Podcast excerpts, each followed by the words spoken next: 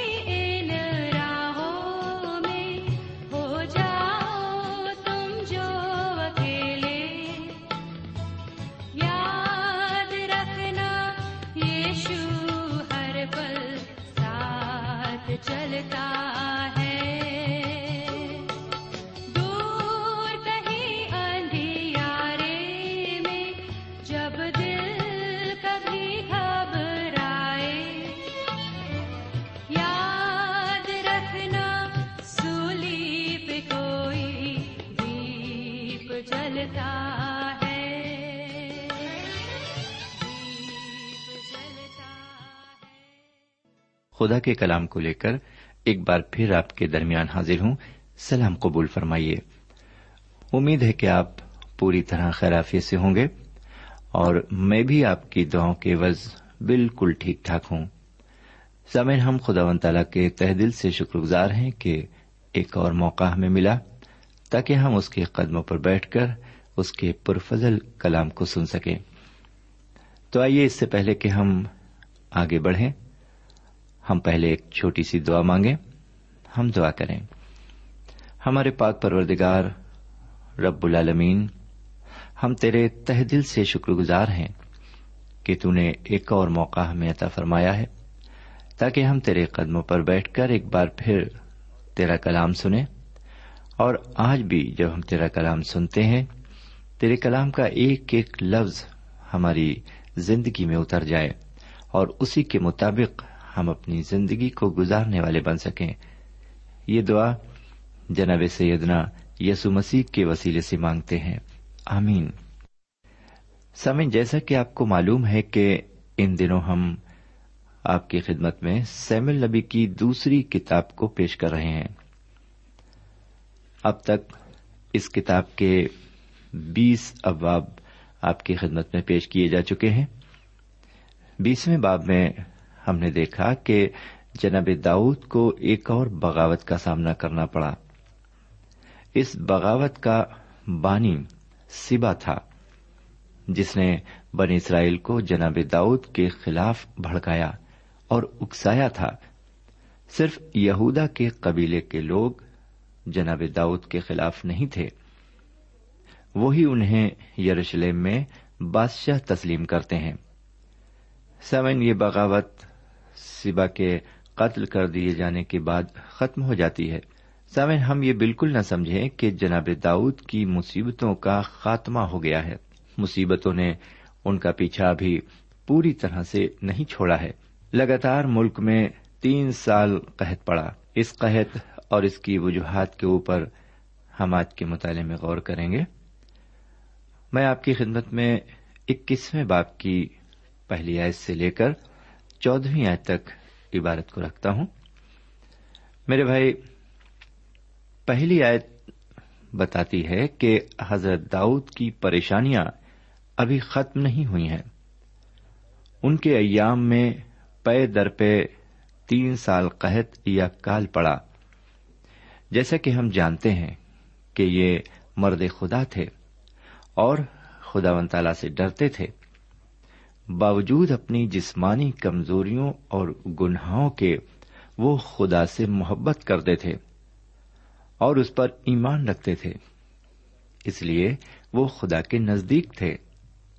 خدا ان تعالی ان کی کسی بات کا جواب اسی طرح دیتا تھا، جس طرح آج کے دور میں لوگ روح پاک سے ہدایت حاصل کرتے ہیں۔ انہوں نے بھی خدا تعالی سے اس قحط کے بارے میں دریافت کیا۔ اور خدا نے فرمایا کہ یہ ساؤل اور اس کے خونریز گھرانے کے سبب سے ہے۔ جی ہاں میرے پیارے بھائی بہن، خدا و تعالیٰ نے ان کی بات کا جواب دیا۔ بہرکیف مطالعے میں آگے بڑھتے ہیں اور دوسری آئے سے لے کر ساتویں آیت تک عبارت پر غور کرتے ہیں۔ سمن کتاب مقدس کا یہ حصہ بڑی اہمیت رکھتا ہے۔ دوسری آئے سے ساتویں آیت تک۔ اس کو سمجھنے کے لیے ایک بار پھر یشو کے ایام میں جانا ہوگا۔ جب یشو کو جبک کونوں نے فریب دیا تھا اور انہوں نے ان سے ایک معاہدہ کیا تھا۔ اس معاہدہ کا ذکر آپ یشو نبی کی کتاب کے نوے باب میں دیکھ سکتے ہیں۔ حالانکہ خدا و تعالیٰ نے کسی سے بھی معاہدہ کرنے کی سخت ممانعت کی تھی۔ میرے پیارے بھائی بہن اور میرے پیارے بزرگ، ان ایام میں لوگ عہد یا صلح کے خلاف کام نہیں کرتے تھے۔ کچھ لوگوں کا خیال ہے کہ یہ ایک غیر مہذب کام تھا۔ جب کوئی عہد یا صلح کی جاتی تھی تو فریقین کا یہ فرض تھا کہ ان شرطوں پر عمل کریں، جس کے تحت وہ عہد کیا گیا ہے یا صلح ہوئی ہے۔ یہ عہد توڑنے کے لیے نہیں کیے جاتے تھے۔ آج کل جو عہد یا صلح لوگوں اور قوموں کے درمیان کیے جاتے ہیں، وہ محض مذاق ہیں۔ مذاق اس لیے ہیں کہ کوئی اس پر عمل درآمد نہیں کرتا۔ لیکن جب کوئی قوم خدا و تعالی کے حکموں کو مانتی اور اس کے آئین پر عمل کرتی ہے، تو وہ عہد پر بھی قائم رہتی ہے اور پوری طرح سے عمل کرتی ہے۔ جناب یشو نے جیبونیوں سے سلح کی تھی اور عہد کیا تھا کہ انہیں نیست و نابود نہیں کرے گا۔ لیکن جب ساؤل بادشاہ ہوا تو اس نے اس عہد کو توڑ دیا۔ یہاں پر جناب داؤد ساؤل کی عہد شکنی کا کفارہ ادا کرنا چاہتے ہیں اور انہوں نے کفارہ ادا کیا۔ سمن اگر ہم غور کریں تو سوچیں تو ہم دیکھیں گے کہ اس کا دوسرا پہلو کافی دلچسپ ہے۔ خدا و تعالی اس بات کو نہیں بھولا کہ ساؤل جو اسرائیل کی نمائندگی کرتا تھا، اس نے عہد چکنی کی اور عہد کو توڑا۔ چونکہ اسرائیلی خدا و تعالی کے لوگ تھے، اس لیے وہ ایسا نہیں کر سکتے تھے۔ انہیں اپنی عہد چکنی کا سلا ملتا تھا۔ یہی وجہ ہے کہ اسرائیلی ملک میں قحط سزا کے طور پر آیا۔ آئیے ذرا اس کو عملی زندگی میں دیکھیں۔ آج میں اور آپ جس دور سے گزر رہے ہیں، اس دور میں کوئی بھی قوم یہ نہیں کہہ سکتی کہ وہ ایک مسیح قوم ہے، اور وہ خدا و تعالی کے حکم اور آئین کے تابع ہے۔ لیکن خدا اس قوم کو دیکھتا ہے اور اس کے کاموں کے مطابق اسے بدلا دیتا ہے۔ خدا و تعالی ہر قوم کو ذمہ دار ٹھہراتا ہے۔ چاہے وہ کوئی بھی قوم کیوں نہ ہو۔ خدا و تعالی نے قوموں اور ملکوں کا انصاف کیا۔ جس کی مثال مصر بیبیلون سیریا، یونان اور روم ہے اور وہ دن دور نہیں، جب دنیا کے سارے ممالک کو بھی اپنے کاموں کا حساب دینا ہوگا۔ سوئن ایک قوم ہونے کے ناطے ہم معاہدہ منسوخ کرنے اور توڑنے کے عمل میں ہیں۔ بہرکیف دوسری جنگ عظیم کے بعد ہمارا یہ خیال تھا کہ ہم ایک امن پسند قوم ہوں۔ لیکن جنگ عظیم کے بعد ہماری فوجیں کہیں نہ کہیں ضرور جنگ میں مبتلا رہیں۔ وہ ایک دن بھی چین سے نہیں رہیں۔ بر صغیر میں ہر وقت جنگ کے بادل منڈاتے رہتے ہیں۔ لوگوں کی زندگی گناہ آلودہ ہوتی جا رہی ہے۔ سامن اگر ہم غور کریں تو ہمیں یہ بھی پتا چلے گا کہ ہمارے درمیان اس دور میں کوئی دانش مند اور دور اندیش سیاستدان نہیں ہے۔ آج کے دور میں ہر شخص یہ سوچتا ہے کہ وہ دنیا کے مسلوں کو چٹکی بجاتے حل کر سکتا ہے۔ میرے بھائی، یہ بڑے دکھ کی بات ہے کہ قابل رہنماؤں اور لیڈروں کی کمی ہے۔ یہ بھی خدا کے انصاف کی ایک مثال ہے۔ آئیے ذرا دیکھیں کہ یسیا نبی اپنی کتاب کے تیسرے باپ کی بارہویں آیت میں کیا فرماتے ہیں۔ لکھا ہوا ہے میرے لوگوں کی یہ حالت ہے کہ لڑکے ان پر ظلم کرتے ہیں اور عورتیں ان پر حکمراں ہیں۔ اے میرے لوگوں تمہارے پیشوا تم کو گمراہ کرتے ہیں اور تمہارے چلنے کی راہوں کو بگاڑتے ہیں۔ سمن ایسی تحریکیں ہم اپنی قوم میں آج بھی دیکھ رہے ہیں۔ میں ایک بات پھر آپ کو بتانا چاہوں گا کہ جب جب بد کرداری اور آئین شکنی ہوگی، خدا کا قہر کسی نہ کسی صورت میں ضرور نازل ہوگا۔ جی ہاں اب ہم مطالعے میں تھوڑا اور آگے بڑھتے ہیں اور پندرہویں آیت سے لے کر سترویں آیت تک عبارت پر غور کرتے ہیں۔ سمن حضرت داؤد ایک عظیم شخصیت ہیں اور ان کے لوگ جانتے ہیں کہ ان کا مقام کوئی دوسرا نہیں لے سکتا۔ پندرہویں آیت سے لے کر سترویں آیت تک عبارت یہ بتاتی ہے، اب وہ روز بروز ضعیف ہوتے جا رہے ہیں اور اب جب وہ جنگ میں جاتے ہیں تو یہ محسوس کرتے ہیں کہ اب ان میں لڑنے کی پہلی جیسی قوت نہیں ہے۔ اب وہ بہت جلد پست ہو جاتے ہیں۔ اسرائیل کے رہنما یہ جانتے ہیں کہ اب ان کو جنگ میں زیادہ شریک نہیں کیا جا سکتا۔ اس حقیقت کو وہ ان سے بتا دیتے ہیں کہ اب ان کی زیادہ ضرورت گھر میں ہے۔ بہرکیف اس دوران ایک اور بڑی جنگ لڑی جاتی ہے اور خدا ون تالا بنی اسرائیل کو فتح بخشتا ہے۔ اب ذرا اٹھارہویں آیت سے بائیسویں آیت تک عبارت پر آ جائیں۔ بائیسویں آیت میں لکھا ہوا ہے، یہ چاروں اس دیو سے جات میں پیدا ہوئے تھے اور وہ داؤد کے ہاتھ سے اور اس کے خادموں کے ہاتھ سے مارے گئے۔ سامن یہاں اس عبارت میں جس دیو کا ذکر کیا گیا ہے، وہ اور کوئی نہیں۔ جاتی جولیت ہے، جس کا ذکر ہم اس سے قبل کر چکے ہیں۔ آپ کو یاد ہوگا کہ جب حضرت داؤد جاتی جولیت سے جنگ کرنے گئے، تو انہوں نے پانچ چکنے اور سڈول پتھر اپنے ساتھ رکھ لیے۔ فلاخن اور یہ پتھر ان کے آلے جنگ تھے۔ سامن بہت سے علماء کا یہ خیال ہے کہ حضرت داؤد نے ایسا اس لیے کیا کہ اگر ان کا نشانہ چوک جائے تو وہ باقی چار پتھروں کا استعمال کریں۔ ان کا یہ خیال ہے کہ ہمارے اور آپ کے پاس کچھ فالتو چیزوں کا ہونا ضروری ہے، جس کو وقت، ضرورت کام میں لایا جا سکے۔ لیکن اس خیال کے برعکس کچھ علماء کا ایک اور خیال یہ بھی ہے کہ اس جاتی جولیت کے چار بیٹے بھی تھے۔ اور وہ بھی فلسطینی فوج کے ایک حصہ تھے۔ جناب داؤد یہ خیال کرتے تھے کہ جب وہ اس دیو کو قتل کر دیں گے، تو ضرور اس کے چاروں بیٹے اس سے جنگ کریں گے اور وہ ان باقی پتھروں کو ان کے لیے استعمال کریں گے۔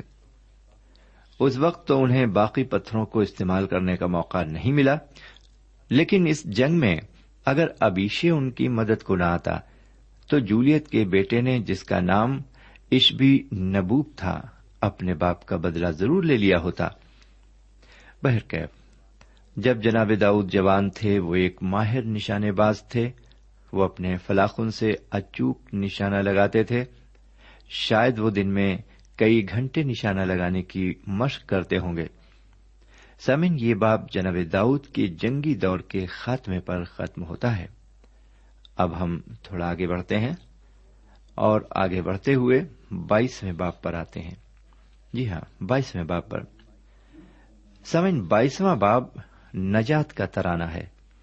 جی ہاں یہ وہ گیت ہے جسے حضرت داؤد نے اس وقت گایا جب خدا ون تالا نے انہیں ان کے دشمنوں سے رہائی دی۔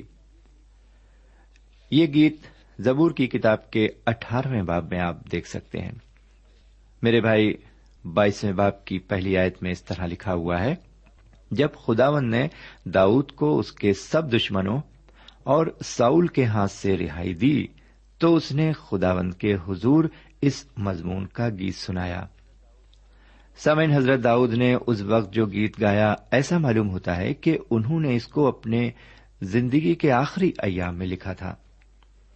اس گیت کو لکھتے وقت انہوں نے اپنی زندگی پر غور کیا، انہوں نے ان سب حالات پر غور کیا کہ کس طرح خداون کے ہاتھ نے ان کی ضعیفی تک پہنچایا۔ میرا اپنا خیال ہے کہ اسی دور میں انہوں نے تیئیس زبور کو بھی لکھا۔ اس مضامیر میں وہ کہتے ہیں خداون میرا چوپان ہے، مجھے کچھ کمی نہ ہوگی۔ اسی بات کو جناب پولس رسول فلپیوں کے خط کے پہلے باپ کی چھٹی آیت میں اس طرح کہتے ہیں، اور مجھے اس بات کا بھروسہ ہے۔ کہ جس نے تم میں نیک کام شروع کیا ہے، وہ اسے یسو مسیح کے دن تک پورا کر دے گا۔ میرے پیارے بھائی بہن اور میرے پیارے بزرگ خدا و تعالی رب العزت نے میری اور آپ کی ابھی تک دیکھ بھال کی ہے۔ پھر وہ کس طرح ہمیں آئندہ کو چھوڑ دے گا؟ وہ ہمیں ہرگز دنیا میں اکیلا نہیں چھوڑے گا۔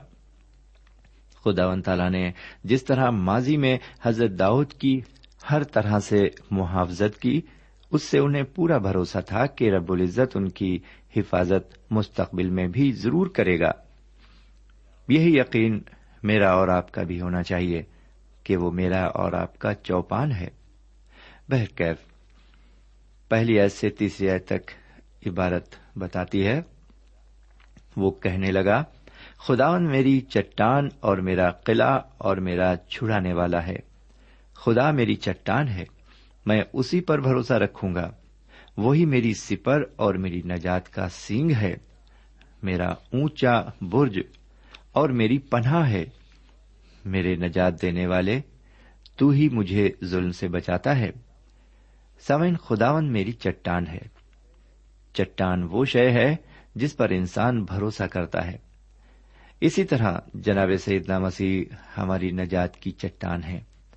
آپ ان پر اپنی نجات کے لیے بھروسہ کر سکتے ہیں۔